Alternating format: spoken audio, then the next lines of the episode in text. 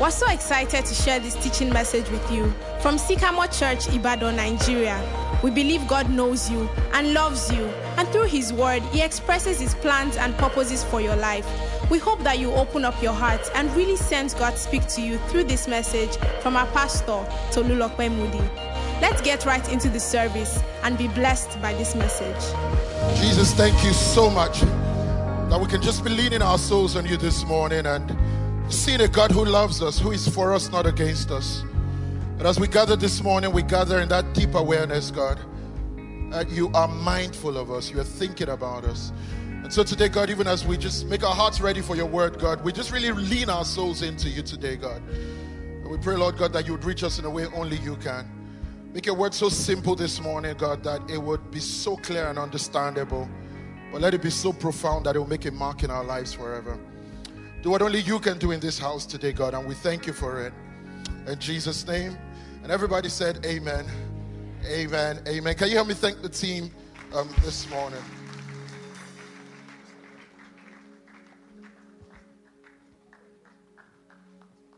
Fantastic. All right, if you like who you're next to, please be seated this morning. Let's get set for God's word. Um,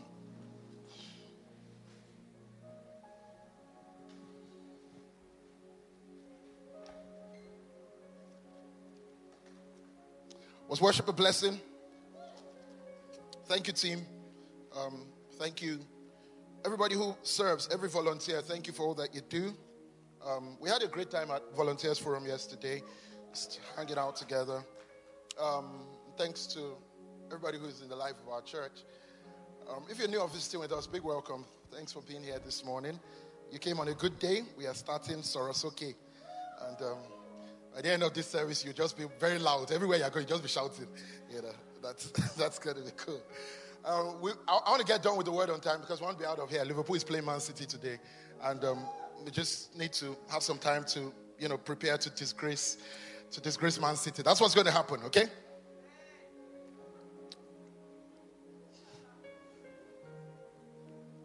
But, but low key, it's still early season. Let me just say that.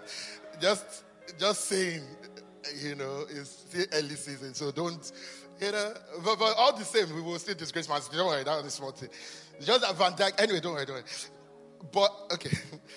All right, let's start. I want to speak to you today on just a, a little message just to lay the foundation for this.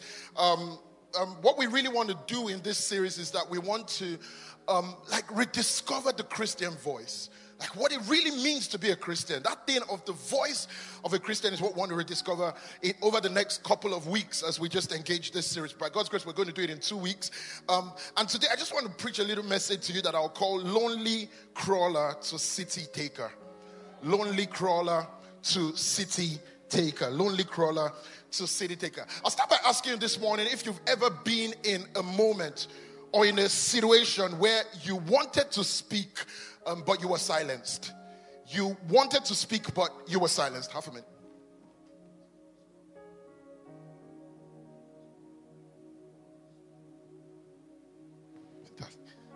So we were. Uh, one, one rule I have anybody who is on keyboards for me has to be a Liverpool fan. And he's, he's one of our, you know, he's like the president of our Ibadan branch. I'm kidding, okay. All right. Um, lonely crawler to city taker. So, have you ever been in a, a season where you felt like your voice was taken? You wanted to speak, but you just couldn't. Um, it was just, it's like you were silenced. Maybe like in school, maybe there was that famous school bully, you know, that intimidated you to the point that, you know, you, you just wanted to speak, but you were just silenced. You know, I know some of you, if I ask you, there are some names of people that in your mind, they must not be in the book of life. What they did to you in school, you know, if you get to heaven and you see them, oh, you are going to be, maybe you've even gone on Google trying to check, uh, check them out now. Like, I hope they are failing in life, you know, stuff like that, right? Um, or maybe, maybe, maybe for you, it was like a relationship situation where, um, you know, a guy just asked you out, you know, and you were just silent like I just never expected it. You know, I, I thought you were just my brother in the Lord. You know, you are a big bro to me. You know, so you're just you are just silent. You know, like big bro is to die single. You know, um, or, or or sometimes maybe it is just the extent of folly you know, let, us say you were on your way to church and you took like a, a, maybe a taxi and then somebody was just, you know how you can just be with like Ibadan people in a taxi and somebody makes a statement like you are just, like somebody just says that the American election, the rigging was done in Ijebu Ode. Yes. Silent, you know. Or, or sometimes maybe it is just the, the creativity in a joke that just, you know, I was so grateful. My birthday was last week and I was just so thankful. Thank you, everybody, for the love and all of that. I was just so thankful. But one of the things that really just touched me, there was this video from Campus Connect and I really loved it. You know, and early in the video, they were asking which of my jokes is the funniest. You know, and it was just beautiful to be hearing, you know, just all my incredible jokes, you know, and the ones that have blessed people in different ways, some that I'd even forgotten about and all. But there was one that I remember that I was just you want to hear it? you know, because some of you have forgotten these things. We have to be having revision courses on my joke, right? Uh, um, what, what do you call a nun, all right? A nun that comes from heaven. Is she a Catholic nun? Option A, Catholic nun. Option B, Anglican nun. Option C, Methodist nun. None of the above. good one, good one, good one. Yeah, good one, good one. good one. But this morning, I really just wonder what is powerful enough to silence you? And that's really the conversation I want to walk with you today. Because as I think about the world that we live in, there's just so much that intimidates, that tries to take away our voice, that tries to overwhelm us and silence us. Um, and I want to challenge us because it, oh, I really trust in God that over the next couple of weeks, we will rediscover our voice. We will rediscover our Christian voice. We need to rediscover that there is what it means to really be a Christian. There is something about being a Christian and a voice that we hold, even in the world that we live in. 1 Corinthians chapter 14 and verse 10, the Bible says there are, it may be so many kinds of voices in the world. Listen, and none of them is without significance signification, significance. There is no voice that does not have significance. I'll tell you what, there is a significance to our voice as Christians. There's something it means to be a Christian, and that voice has a significance in the world that we live. And here's the other side of it our silence also has significance. Because our voice has significance, I believe that our silence also has significance in John and chapter 1 and verse 22, they came to John the Baptist and they began to ask him, they said, Who are you? That we may give an answer to those who sent us. Now, now just imagine you face this question. What do you say about yourself? Now, in verse 23, John said, I am the voice. They said, John, who are you? John said, I am a voice. He's introducing himself as a voice. Is it possible that in God's sight, we are, first of all, even about the voice that we are before what we do, where we live, you know, who we know? We are a voice. They said, John, who are you? What should we say about you? John introduced himself as a voice. He said, I'm the voice of one crying out in the wilderness, make straight the way of the Lord, as the prophet Isaiah said. There's something about knowing that we are a voice. A voice that we are is more than the job that we do, it's more than where we live, it's more than what we have in our bank account, it's more than our education, it's more than what we have been through. There is something about knowing that with God we are a voice. When I say you are a voice, this is more than like my personality type. Am I the loud type? Am I the talkative type? No, it's not about all of that. It's about a statement that your life represents. It's about an essence that we see you and and there is something that your life represents. In fact, this is what I would say to you. Sometimes the voice that you are is manifested in your silence. In Matthew and chapter 27 and verse 14, the Bible says about Jesus, because we know Jesus telling parables, we know Jesus telling stories, we know all the beautiful things Jesus went about town, you know, doing and speaking. But look at Matthew 27 and verse 14. In this moment when they were asking Jesus questions, the Bible says he answered him not one word. Jesus was pitch silent, dead silent. And in his silence, look at what happened. The governor marveled greatly that your silence is a statement of your voice. The places you speak, the places you are silent is what your voice is all about. Are you hearing me this morning? And I believe this morning that our voice outlives us. I'll tell you the truth, your voice is going to be a louder statement even when your breath is gone. In Hebrews and chapter 11 and verse 4, the Bible speaking about Abel. Look at that last line. It says, Abel being dead, yet still speaks. He being dead still speaks. There's something about knowing that this voice that we are is a statement that will even outlive us. There is something about our lives that will exist even beyond our breath. It's called our voice. Even when you are not present, there's a statement about your life. We were saying in Volunteers Forum yesterday that, you know, one of the highest forms of like relevance is that your presence is felt even in your absence. But one of the most amazing things about uselessness is that even your absence is felt in your presence. You know. But but but, but here's the deal. It's a voice is you're not even there. Abel is gone, but we are hearing him. It's like it's like when you were in your neighbor's house as a young kid and they were saying, Come and drink Coke. Your mother was not there, but you are seeing her and hearing her witness. Do you understand what I'm saying? Mommy being absent yet speaks. Do you understand what I'm saying? That's the thing about a voice. It's a statement of what you represent. That people are lying down on their bed and you are ringing something to them. That even when you are long gone, when you are not even on the earth again, generations are still hearing your impact. There is something about a Christian voice we must not lose. This is who we are. They said, John, who are you? John said, I am a voice. You knew what he was saying, people. I believe that as we challenge ourselves to rediscover the Christian voice, I believe that it is a 1 Corinthians 13 13 thing. That's where I'll start from this morning. The Bible says, Now abide faith, hope, love, these three, but the greatest of these is love. There is an abiding of faith, hope, love. What is a Christian voice? I'll tell you about a Christian voice this morning. A Christian voice is a voice of hope. Listen, we walk in a world where there's so much despair, there's brokenness, in the world, there's pain in the world. People have been let down, people have been betrayed, and you know, we walk around a lot of just hopelessness. It's, a, it's just a thick wave of hopelessness everywhere. People just despairing, giving up, groping in the dark. But I'll tell you what, a Christian voice is a voice of hope. A Christian voice is that voice that brings an abiding of hope, that says that because of Jesus, we are never without hope. Because of Jesus, there's always more to come than we have seen happen. Because of Jesus, there's still an expectation expectation, there's still the more to come. And I'll tell you what a Christian voice is a voice of hope. A Christian voice is a voice that breathes hope into that hopeless family, into that brokenness in the office, into all the betrayal going on and all of that. A Christian voice is a voice of hope. Help me look at somebody this morning and say, Your voice is a voice of hope. Second thing I'll say to you this morning is that a Christian voice is a voice of love. First of all, a Christian voice is a voice of hope. And it really doesn't matter what we have even gone through. Sometimes it's even your own story Like you have walked through a lot of, you know, they did you wrong and things were broken and all of that. And I'm just saying to you today that when you hear your voice, you must hear a voice of hope. And second thing I'll say today is that a Christian voice is a voice of love.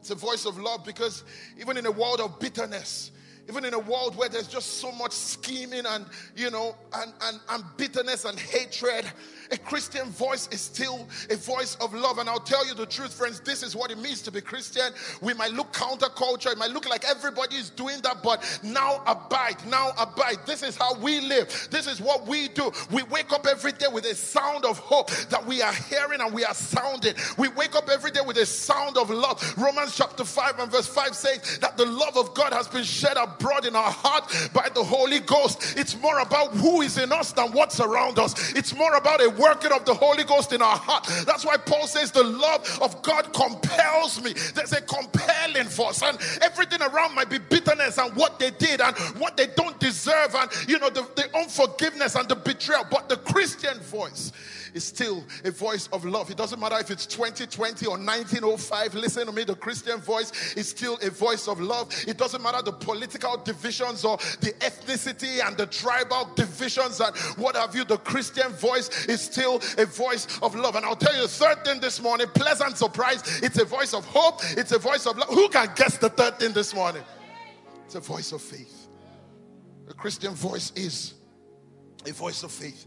Because of the working of hope and the working of love, I believe that the Christian's voice is always standing in trust, in dependence on God for the next thing God will do. That's the birthing of faith. It's there is more to come, and I love. I the love of God is compelling me. Therefore, I'm in expectation of what God will do. So the Christian voice is always a voice of faith. It's always a voice of holding on to God, of depending on God, on trusting on God for the more that God can do, for the what God will do even right here and right now. The Christian voice is a voice of faith. It's not a voice of we don't even know how things are going to turn out. We don't even we are just abandoned. No, the Christian voice is a voice of faith. It's the same thing Paul writes in 1 Thessalonians 1 and verse 3. Look at this. He's writing to the Thessalonians. He says, remembering without ceasing. Look at these three things: your work of faith. This is what it means to be a Christian. Your work of faith, your labor of love. I've been working all week. I'll tell you how I was working. It was a work of faith. I've been laboring. I'll tell you the labor.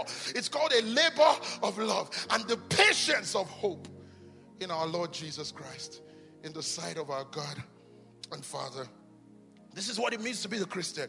It's what it means to anchor our lives as Christians that we have a voice of faith, a voice of love, a voice of hope. And I pray nothing in this world would take away your voice. I pray nothing in this world would steal it out of you. To because what they did, it's of the times we live, it's because what's going on. I pray nothing in this world would take away that thing of what it means to be a Christian. I still believe that a Christian's presence elevates the room, it elevates the room from hopelessness to hope. I still believe a Christian elevates the family from bitterness to love. He elevates the office from faithlessness to faith. He elevates the community from hopelessness to hope. This is what it means to be a Christian that we have what it takes to elevate the room, to elevate the neighborhood, to elevate the family, to elevate the office, to elevate wherever we find ourselves, to elevate your class from hopelessness to hope. Because I have a voice of hope, people. I have a voice of faith. I'm standing in trust and dependence on God for a loved one, for my family. I have that voice. May nothing take away your voice. They asked John, they said, Who are you? He said, I'm a voice. I pray you would walk it. And more than you think of your name, you think of your voice. More than you think of your background, you think of your voice. More than you think of what they did to me, what I've been through,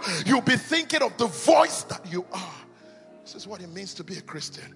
You wake up in the morning and as you go out, you are from bitterness to love. He elevates the office from faithlessness to faith. He elevates the community from hopelessness to hope. This is what it means to be a Christian. That we have what it takes to elevate the room, to elevate the neighborhood, to elevate the family, to elevate the office, to elevate wherever we find ourselves, to elevate your class from hopelessness to hope. Because I have a voice of hope, people. I have a voice of faith. I'm standing standing in trust and dependence on God for a loved one, for my family. I have that voice. May nothing take away your voice. They asked John, they said, Who are you? He said, I'm a voice. I pray you would walk it. And more than you think of your name, you think of your voice. More than you think of your background, you think of your voice. More than you think of what they did to me, what I've been through, you'll be thinking of the voice that you are. This is what it means to be a Christian. You wake up in the morning, and as you go out, you are like faith is on its walk, hope is on its walk, love is taking a walk. Love just took a stroll in the evening. Anything can happen. Faith is in the neighborhood. Anything can happen. Hope is around this morning. Come on. Hope is around this morning, somebody. That's what it means to be a Christian. Whoa, I pray living in Nigeria will not take away your voice. I pray living, do you understand what I'm saying? I'm praying a school system will not take away your voice. I pray academic staff, uh, what's it called? Um, ASUU will not take away your voice of hope. Now they ask you what's, what's going to happen in your life in the next five years. We don't even, you see everything. In fact, their father, their papa, their, come on, a Christian has a voice of hope. I might walk through the valley of the shadow of death, but goodness and mercy is following me all the days of my life. Ah. Christian has a voice of hope, has a voice of hope. Let me look at somebody this morning. Help me preach. Look at somebody this morning and say, Come on, wake up that voice, wake up hope. All right, now look at somebody else. Say, Sorosoke, Soros, okay. Don't say anything after that. Just say, don't add any other word. Christian has a voice of faith and of hope and of love. Christian elevates the room. John in chapter 4. This is where I'm kind of going this morning. Um, this is where I wanted to get to this story that you all know. John chapter 4. I'll take it from verse 7. Cheers to a Jota hat trick today. Cheers to two goals from Salah. Firmino common as a substitute to score one.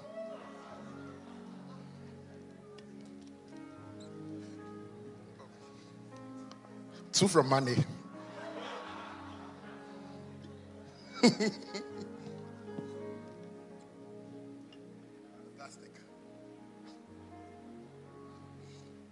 Thank you, Lord.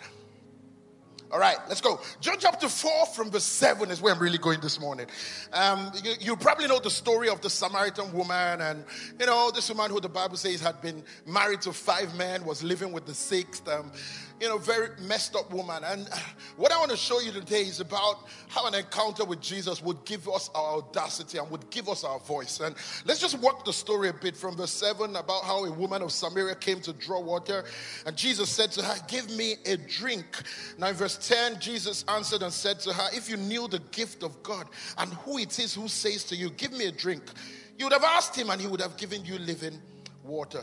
Let's just run all the way to verse 17. The woman answered and said, I have no husband. Jesus said to her, You have well said, I have no husband. That's a nice way to say. For you have had five, and the one whom you now have is not even your husband. In that you spoke truly. And the woman said, Well, sir, I perceive you are a prophet. Our fathers worshipped on this mountain. Let's talk about worship, not my husband's. And you Jews say that in Jerusalem is the place where one ought to worship. Run the story to verse 25. Um, the woman said to him, I know the Messiah is coming, who is called Christ. When he comes, he will tell us all things. Verse 26. And Jesus said to her, I who speak to you, am he. Now, in verse 28, the woman doesn't say anything again. In verse 28, all we see is that she left her water pot and she went her way into the city and said to the men, Come see a man who told me all things that I ever did. Could this be the Christ? Then they went out of the city and came to him.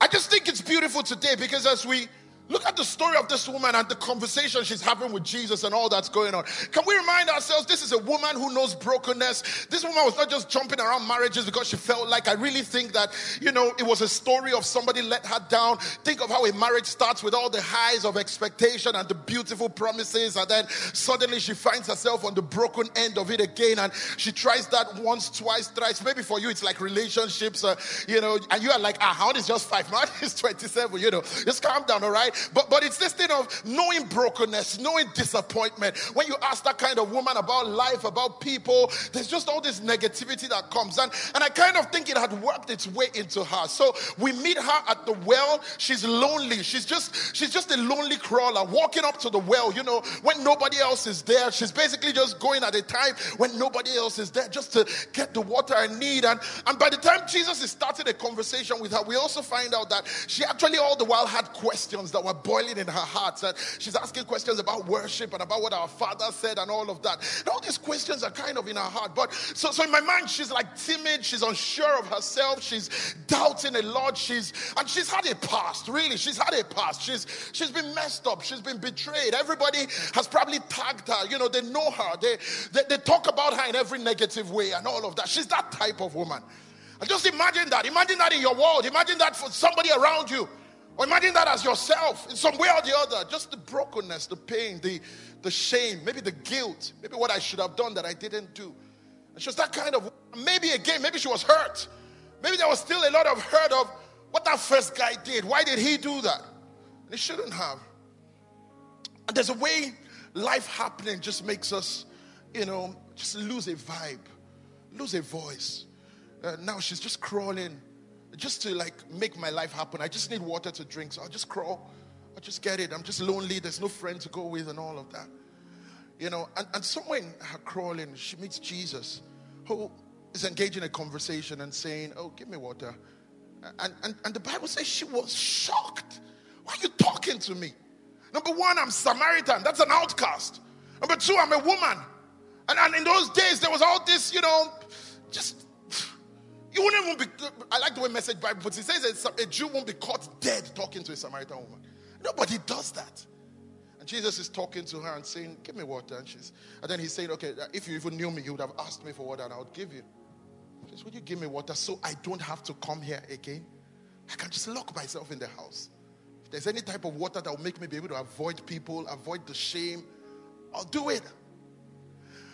But I'm just amazed that on the other side of a conversation with Jesus, she um, runs back into the city, and something has happened to her that she brings the entire city. The Bible says the whole city followed her to come I meet with Jesus. And today, that's what I want to talk about about that journey from a lonely walker to a city taker about that journey from, from just living under the burden of something taking away my voice to getting my voice back, to getting my audacity back. Because I think locked up in that woman all the while was influence for that city. Locked up in the woman all the while was, was an anointing and an influence that could take over the whole city. But here she was just living in the shadows and just barely getting by. I wonder what that sounds like to you today.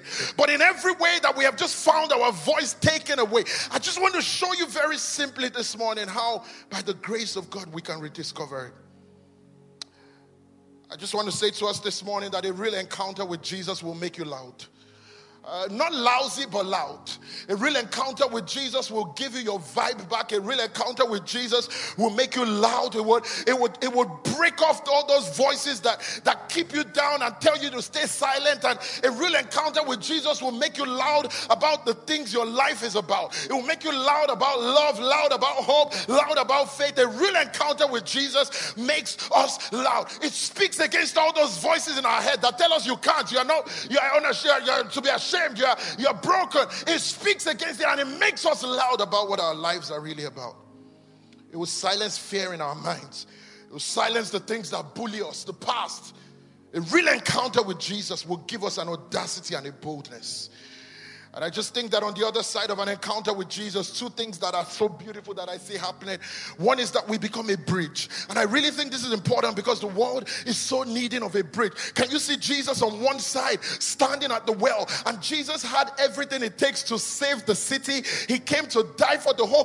This is Jesus. And Jesus is so full of grace and of life and of love. But he's standing at the well. And the Bible says he's even tired.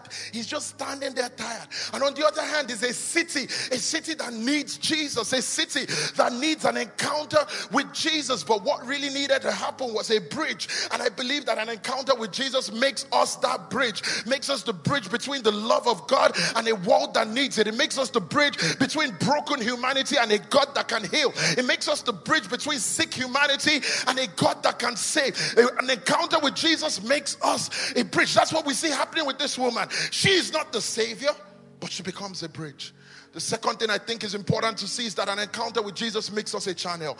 I think the world is really needing of channels again, channels of grace, channels, channels. It's like a pipeline in the flow. And there's so much on this side that needs to get to this side. There is God's will in heaven that needs to be done on earth. And I believe God is longing for channels. An encounter with Jesus makes us a channel. That our lives become less about ourselves and what we want and what we have. Our lives become about God. The world is needing of grace. Can I pass on some grace? The world is needing of hope. Can I pass on some hope? The world is so broken. It needs some joy, God. Can I take some joy and pass it on to the world? Can I give some peace to the world? And do you know the beautiful thing about a channel? Think about an oil flowing through the pipe to the other side. The channel never runs dry. This is why your life as a Christian is so full of grace, full of hope, full of life, full of joy. When you understand what it means to be a channel, that the world is just so needing of joy that I can hardly hold enough to overflow. I can hardly hold enough hope from God. An encounter with Jesus will make you a bridge and make you a channel. This is what we see happening with this woman. That she's coming with all her brokenness and her pain and the past. But something about meeting Jesus just makes her a channel, makes her a bridge. Become a channel of grace and just supplying to the world. But I think this is where I, I kind of want to get to today, make it a lot practical. I think there are two reasons why this woman would probably have just felt like, no, I can't. I can't be a voice in the city. Um, it's okay if I can convince myself to have a conversation with Jesus, but I really can't be a voice in the city. I think there are two major reasons. Number one is I'm not good enough. I'm not good enough. They know me, they know my past. I'm not good enough. Like if somebody is to go to the city and say, you know what, Jesus is out there. I'm like, can the local priest go? Can, you know, at least he wears a white robe or something, you know, he can be like, everybody, I have an announcement. There's a guy out there that can save us. Oh, wow, like, let's go. I'm not good enough. Who am I to talk to anybody? I lost my voice because I'm not good enough. And I think the second reason is I don't know enough. I don't know enough. Like, oh, so if I go into the city and I'm like, oh, there's some, and they ask me two questions, like here I am battling with my own questions. So they then ask me, what is the original Greek word for salvation? I'm like, um, um, you know, like, what am I going to say? I don't know enough. I'm not good enough. And it's some weird, if we're honest, I think these are two things that ring in our minds. Just that feeling of I'm not good enough. Maybe as I walk down the journey of my life, maybe after five years, I can like put my act together. Maybe I'll be able to speak. You know, it's, it's one thing if we say, you know what, church, we want to go on a mission trip and we want to go to Belarus volunteers. Everybody like, oh, we'll go. I, for once, I'll even I'll travel. But, but, beyond that, you're like, oh, I'll go to Belarus. But if we're like, we want to go and preach on your street, you're like, uh, my schedule is quite tight. You know why? They know me. They know me. I, I, sometimes I'm like, I was like late going out that morning, and someone tried to talk to me, and of course I didn't greet the person. Like that's at its most minor level. it was a little more. Maybe I said a few words. Uh, not too Christian. Just advising him about like his head composition, not being too complete. that's that's basically right. But, but it's like the closer it is to us, then we start to have that voice ringing. Why do you think it's hardest to talk to your family or to your friends? It's easier to talk to your friends about Liverpool Man City, yeah? Than to be like, um, so, like, um, never mind, never mind. Why do you think that? I'm not good enough. And, and it's true. It's true. This is a woman who just five minutes ago five minutes ago was all of that. So, it, so I get the point. You're not good enough. But here's what I want us to see about what's happening in John 4 because I really believe the word of God the Word of God is not just beautiful stories to read. I believe the Word of God gives us models to build our lives on. And God is making a statement. There's a reason why Jesus timed it to meet this very woman. There's a reason why the Bible gives us all these details of the woman. There's a reason why. It's for us to look at ourselves and know listen, God doesn't need you to be good enough. God doesn't need you to be good enough. The qualification is not about you. We are simply pointing the world to a Savior that is good enough. Jesus is good enough. Jesus is Savior. I'm only a bridge. I'm not even the Savior. I'm only telling them, come and see. And it is amazing how God will use a miracle of your insufficiency to work His purpose. Because I think at the end of the day, there was even nobody more qualified. Who else could run into the city? Who else could start to preach and say, Come and see a man? You know, when they first heard that everybody in their in their houses maybe just having dinner, and it's like we're just having who is that shouting on the road? And they're like, somebody shouting, come and see a man. And you know, everybody's just like, Why is the person is the person mad? Why are they making noise? And then they say, Who is even shouting? And they mention her name. I'm like, everybody would stand up. Who else can tell us about a man? Who else can tell us? I mean, she's been with five, six, right? She knows every. For her to be shouting, come and see a man. Man, like, we need to see that man. The Bible says the whole city followed. She had a reputation. If she recommends you a man, you better follow. And I just want to say today, friends, that when we feel so dirty and messed up, that is the best advertisement for soap. When you see your, when, when you want to advertise good soap, you don't take a clean shirt and say, no, no, no. They will roll it in there. They'll say, let it be dirty. This is what our soap can do, people. When we show up to the world and we stop all this forming and I'm good enough. No, no, no. We are broken. We are messed up. Any hope we have, it's because of Jesus. That's our message to the world. We are the ones that started to make Christianity look as if it is, you know, God, then assistant God. No, we're not. We're messed up sinners that found a savior. That is our message. We are broken people of ourselves. We can do nothing. We're empty. We're miserable. We're worse than the world. I sometimes think that maybe Christians, we are, we're actually worse than unbelievers. That's why we, we were quick to find our need for a savior. but, but I just want to say, when that voice comes back and says you're not good enough and it's trying to take away your voice. I pray today you will rediscover your audacity. God doesn't need you to be good enough. We're here to say, Come and see a man. Come and see a man. Come and see a man. Let the man explain. Let the man do, let the man do what the man does. For you come and see a man. So the woman realized that if I can say, come and say, man, for some of you that's come to church. For some of you that's come to volunteer, come to a life group, come to come to church, come to creative show, come to Come to Exile. Come.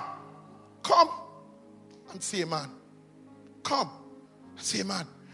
I like how the Bible, like it's that simple. Come and see a man. If that's what it takes to have your name move from a lonely crawler to a city taker, come and see a man. Some of you need to become community takers. You need to become an office taker. Come and see a man. Come and see a man.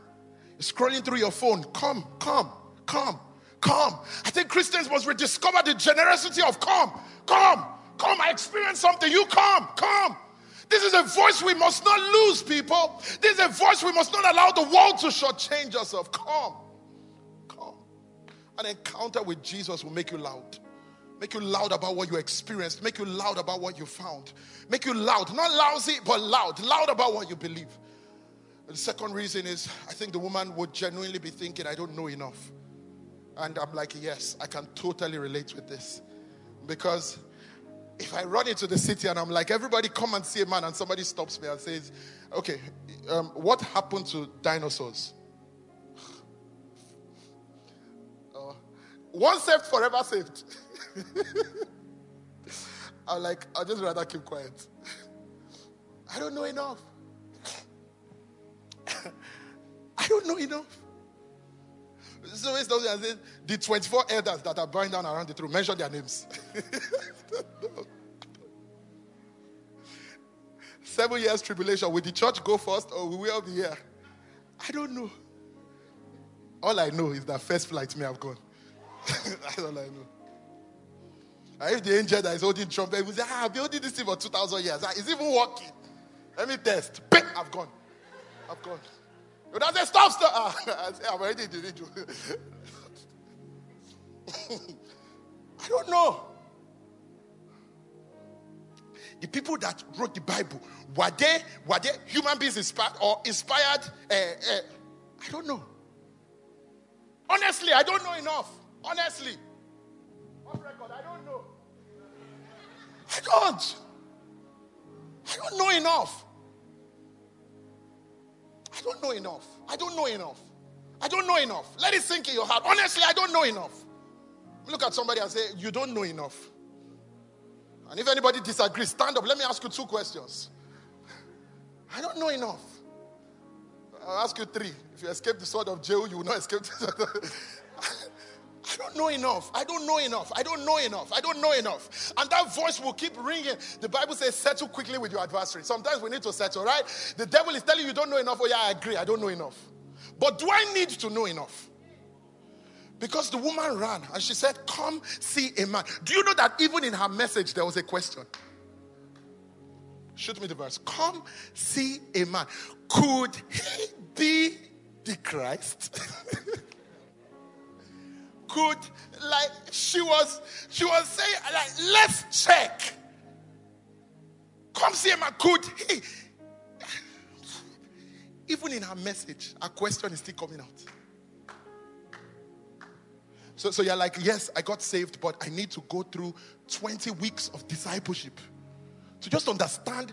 Like, let me even just study the original Hebrew of faith and, you know, some of those things. Sanctification of the saints. And the difference between the cherubims and the terrestrial. You know, the seven levels of heaven, seven dimensions of hell, Abraham's paradise.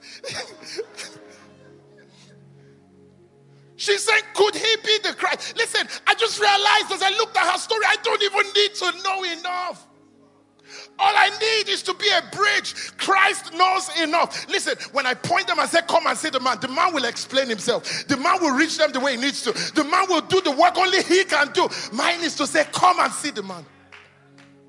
Let the man explain himself. Let the man speak for himself. By the time you read on in that scripture, the Bible says they came back to the woman and they said, Now we believe, not even because of what you said, but because of what we have heard him say.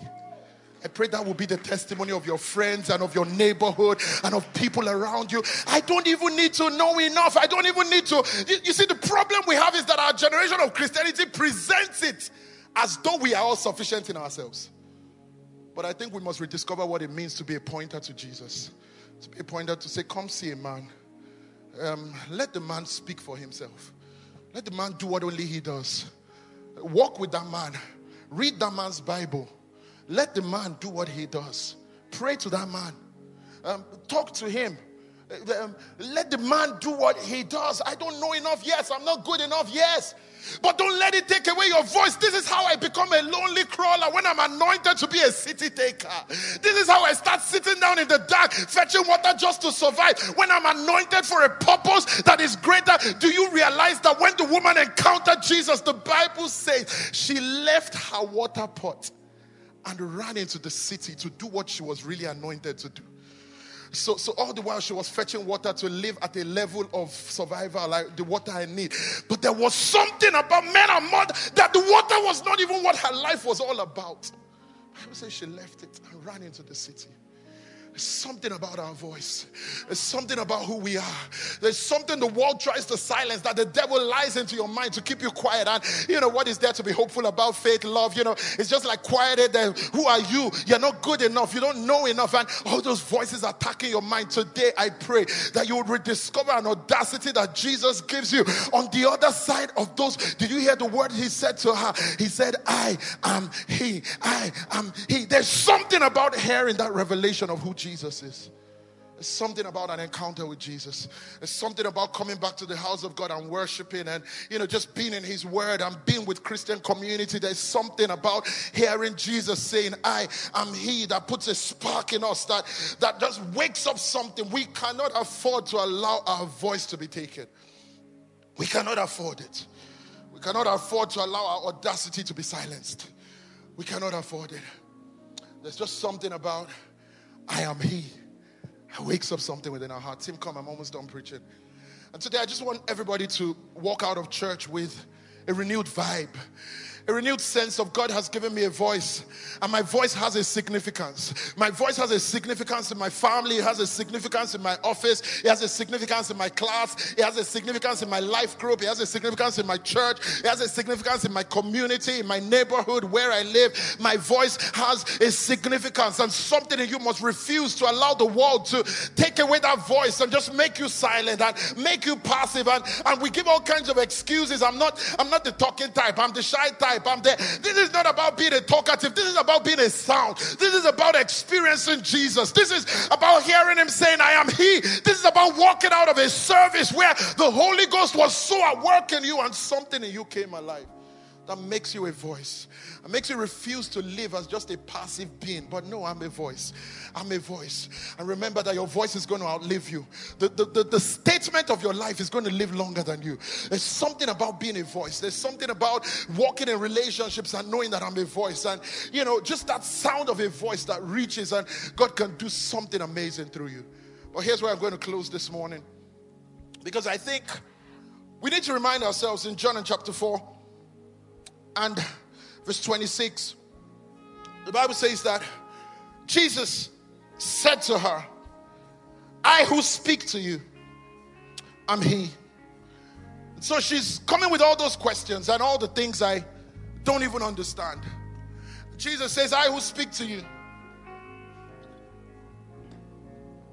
I am He. You know, I, I just want to like Remind us, church, because maybe for many of us, we're on the other side of, of a lot of experience like this woman had. But as we're speaking about a voice, you just look at, basically look at your story, look at all that you have been through. Maybe for you, it's that you look at your hustle, you look at where life is right now, and you just feel like these things take away any sense of audacity of a voice in me. Maybe Maybe you've been hurt, you've been let down, or maybe it's just a struggle to make life happen. Um, but there's just something about hearing Jesus, you know, on the other side of your questions, on the other side of all your groping in the dark, on the other side of all your pain, hearing Jesus say, I am He. And, and it's in that the woman finds her sound. And I want to call everybody to that this morning. I think the reason why Christians live like the world and we lose our voice and we just do everything, it's like we're just all of that, is that we forget. We forget that Jesus is saying those words to us I am He. I am He. Um, what do you need Him to be? what do you need Him to be? God is saying to Exodus, in, God is saying to Moses in Exodus chapter 3, He's saying, I am that I am. What do you need him to be? Hebrews chapter 11, it says that without faith it's not possible to please God, verse 6, because he that comes to him must believe that he is. He is what? What do you need him to be? Um, but he's saying to you, I am he. For some of you, it's like the reason why I can't speak is I am so in pain. And he's saying, I am the healer you look for. For some of you, it's that I'm just broke. I am your sufficiency. For some of you, it's that I can't. So, so when he's saying to Moses, I am that I am, and Moses said, I'm a stammerer, he's not saying I will change the stammering, but he's saying you'll find my grace where you need it. I am he. That as you look at every reason why you think you can't, I pray today you would walk out hearing God saying, I am he. I'm ashamed. God is saying, Look, I am he that takes away shame and takes away all of that. I am He. I am He that. I am He. I am He. What do you need me to be? He that comes to God must believe that He is. He is what? You fill in the blanks. I am. I am that I am. I am. God, I feel weak. I am strength. God, I don't even have the words to say. He says, Look, I am. Open your mouth wide and I would fill it. Luke 12 and 12, he says, In that hour, don't even worry what you will say. The Holy Ghost will give you the words to say. I am He. I am He. And I pray this morning that will be a revelation that we take out of the place of worship. And what we really need to find our voice again is to hear Him saying those words, I am He. That's why I love to worship. You know what happens to me when I worship is that He's breathing something in me. It's that revelation of who He is to me that makes me realize, come on, I can do all things through Christ who strengthens me. If the Lord be for me, who can be against me? There's something about who He is to me that gives me my voice, that wakes up an audacity, that stirs up something in my heart. But, friends, I'll tell you what, I refuse to be silent. I refuse to allow the world to creep into my mind and take away my voice. Today, I pray something in you will wake up.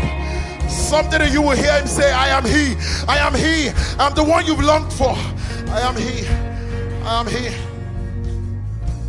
Some of you told yourself it's it's on the other side of when I get that job, when I get that relationship, when I'm able to prove to listen, he says, I am he. I am he right here, right now, right here, right now. I am he. I am he. I pray you hear that in worship today. I am he, God. God says, I am he. I am he.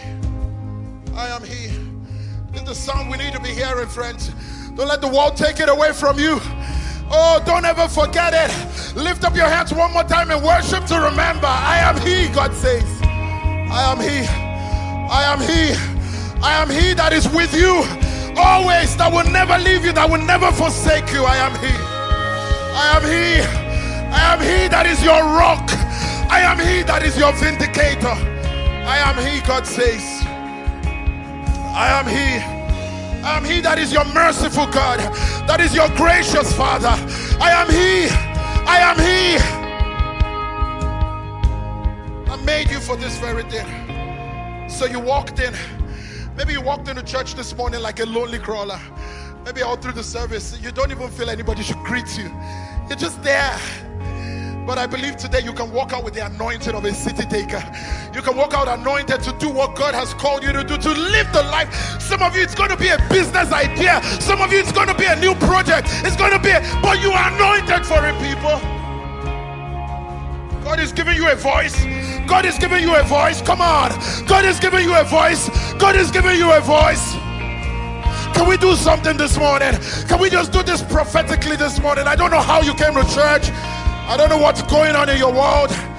But I believe right now God is giving you a voice. I'm done preaching. God is giving you a voice. I'm going to give you five seconds. And I want you to lift out a shout. But as you do it, as you do it, I want you to feel like God is breaking something open in you. And everything that has tried to hold you down, hold you back, you are being liberated. Come on. Can we lift a shout this morning? Hallelujah. Hallelujah. Hallelujah. Hallelujah. Hallelujah. Somebody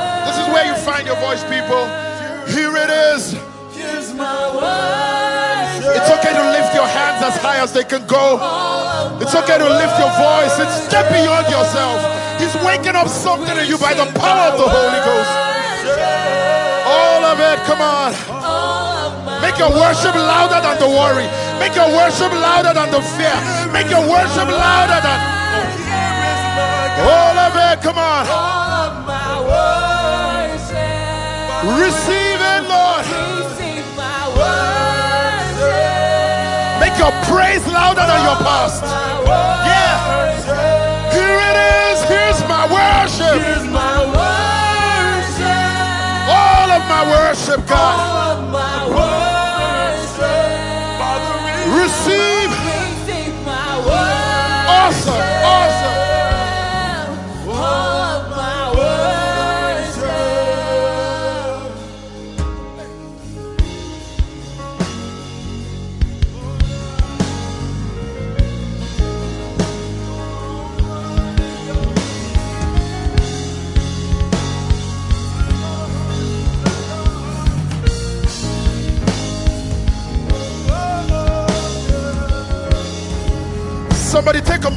Pray. I, I feel like the Holy Spirit is doing something in your heart.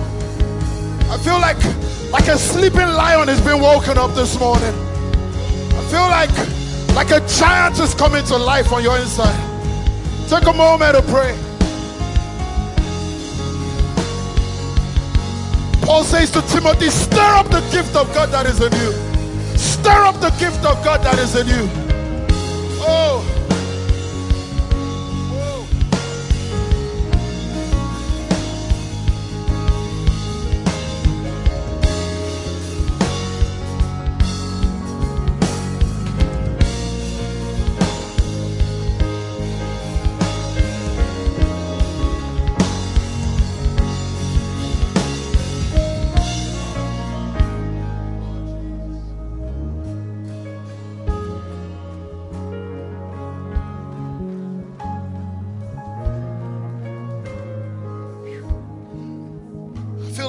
Spirit is saying to somebody, it's a new you. It's a new you. It's a new you. It's a new you. You never saw yourself in that light, but with Him is the fountain of life, and in His light you see light. It's a new you. The hand of God is upon people. The hand of God is upon people. Oh my, the hand of God is upon people. Hand of God is upon people this morning. Yeah. The hand of God is upon people. People in this room this morning, the mistake hell made was letting you come to church this morning. Somebody you know was like a tussle to come to church this morning. That's why God brought you here. Because He wants to do something in you and then something through you that you would never have him. Eyes have not seen, ears have not heard. It has not even entered into the mind of any the things that God has prepared for those who love him. God says to somebody, I'm ready. I'm ready. I'm ready. I'm ready. I'm ready for the next part of your life. I'm ready for the next season of your life, God says. I'm ready. I'm ready. I'm ready. For some of you, it's going to be a change of maybe like environment of circumstance. For some of you, it's going to be the same place. For some of you, it's going to be the same city. Go back. Same family, same relationship. But you'll be amazed how the anointing will transform you. Will transform you. We all beholding as in a mirror the glory of God. We're being transformed. We're looking with unveiled face. We're being transformed into that same image. It's a new day. It's a new season, says the Lord. Thank you, Jesus. Thank you, Jesus. Phew. Thank you, Jesus. Thank you, Jesus. I, I, I feel like I want to pray. I want to pray for you, church. I want to pray for, for everybody this morning. I, I really sense this message is maybe it's I feel like it's life defining for somebody. I don't know if anybody feels that way. I feel like it's life defining for somebody. I feel I feel it's going to set the course of the rest of your life. And I believe that, you know, John chapter 1 says that um, the law came by Moses, but it says truth and grace came by Jesus. I believe Jesus doesn't just give us truth. So you don't just hear his word like, wow, this is true, but you hear it as truth and grace. There's a grace for performance for every truth he speaks to you. That's what I want to speak over you this morning. But, but before I pray for you, I want to make an invitation. Um, somebody came to church this morning and you're not in the right place with God. Maybe, maybe you're new in church. Maybe you've been coming. Really doesn't matter. But my big question is whether you can boldly say that you have put your faith in Jesus, that you are born again, um, you're saved, you're a child of God. Whatever words you use to express it. Maybe you've been coming to church, maybe you're new. But the big question is whether you can boldly say that I'm in the right place with God through Jesus. Because there's only one way you can be in the right place with God it's through Jesus. And I want to make an invitation this morning because I believe today is the day for that miracle to happen in your life. Say you're speaking to me. You know what I'm going to do? I'm going to ask everybody to just bow their heads and close their eyes. We're standing because we want to identify with you and honor your decision this morning. But I'll just ask everybody to just bow their heads and close their eyes this morning. And I'll just ask you if you say you're speaking to me, I'm going to count to three. And I want you to put your right hand on your chest wherever you are. As you hear the sound of my voice, I believe you're hearing the sound of the Holy Spirit calling you, inviting you to Himself this morning. And if you say you're speaking to me, I want to be made right with God. I'm living in sin. I'm far away from God. Maybe at some point of your life you had made this choice, but as we speak today, you know you've walked away from it. Today's a day to come back. Are you ready? One, two, three. Put your hand on your chest wherever you are. God sees you. God bless you. God sees you. God knows you. God bless you. God bless your sincerity this morning. God bless you. Anybody else want to join and do that before we pray? God bless you. I see your hands there. I see your hands there. God bless you. It's a miracle that's happening. You're making a choice for Jesus. We're going to pray in a moment. If you want to join in, please do that. God bless you. God bless you. God bless you. The Bible says that we believe with our hearts and we confess with our mouths unto salvation. So, you know what I'm going to ask us to do? The whole church family is going to join you. If your hand is on your chest, just say these words.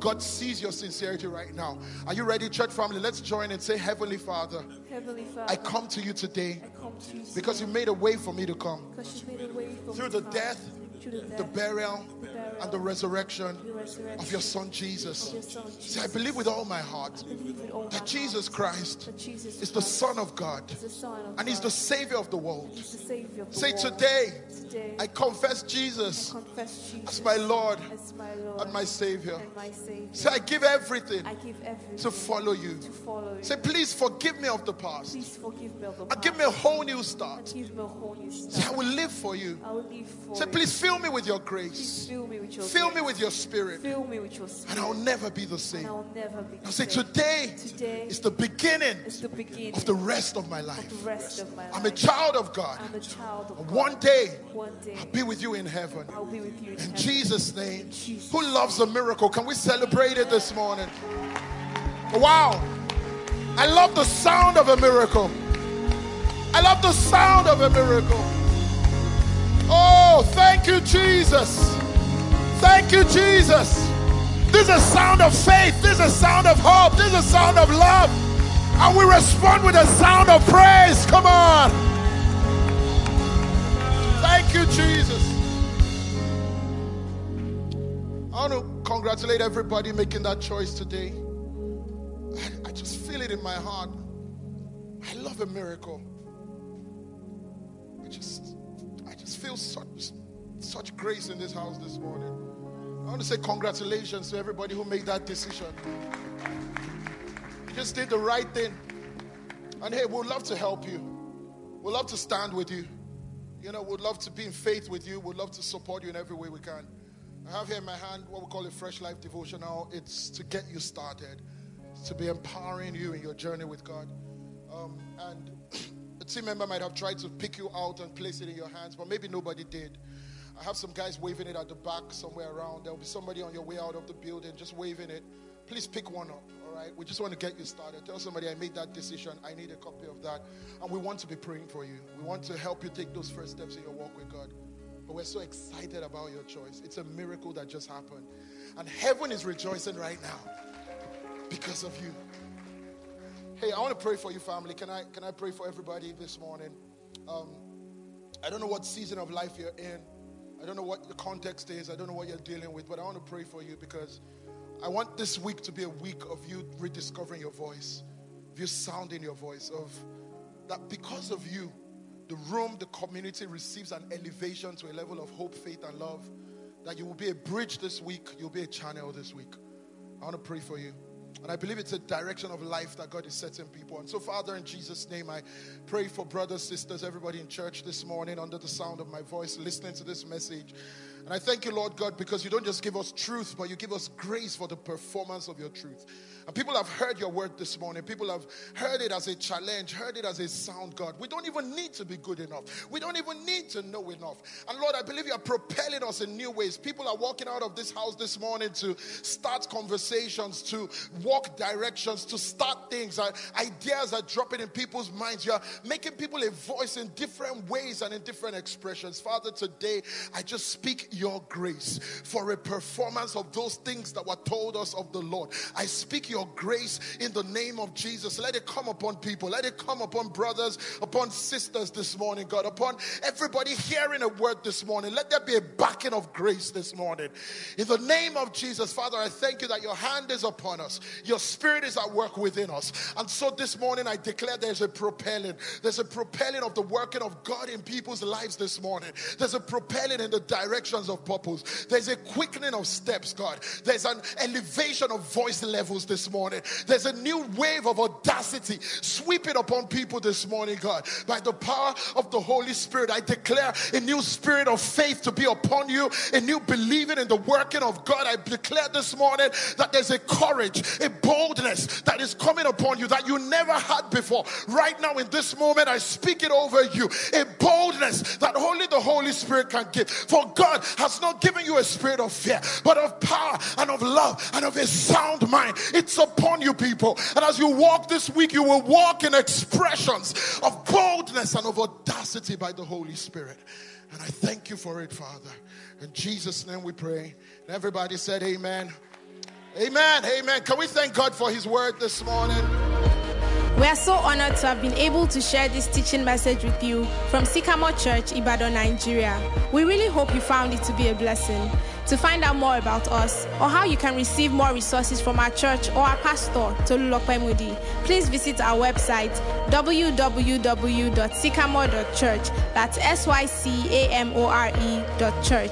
Or on Facebook and YouTube at Sycamore Church and on Instagram and Twitter at Sycamore underscore church. If you're ever anywhere around us, we'll be super honored to welcome you at one of our services.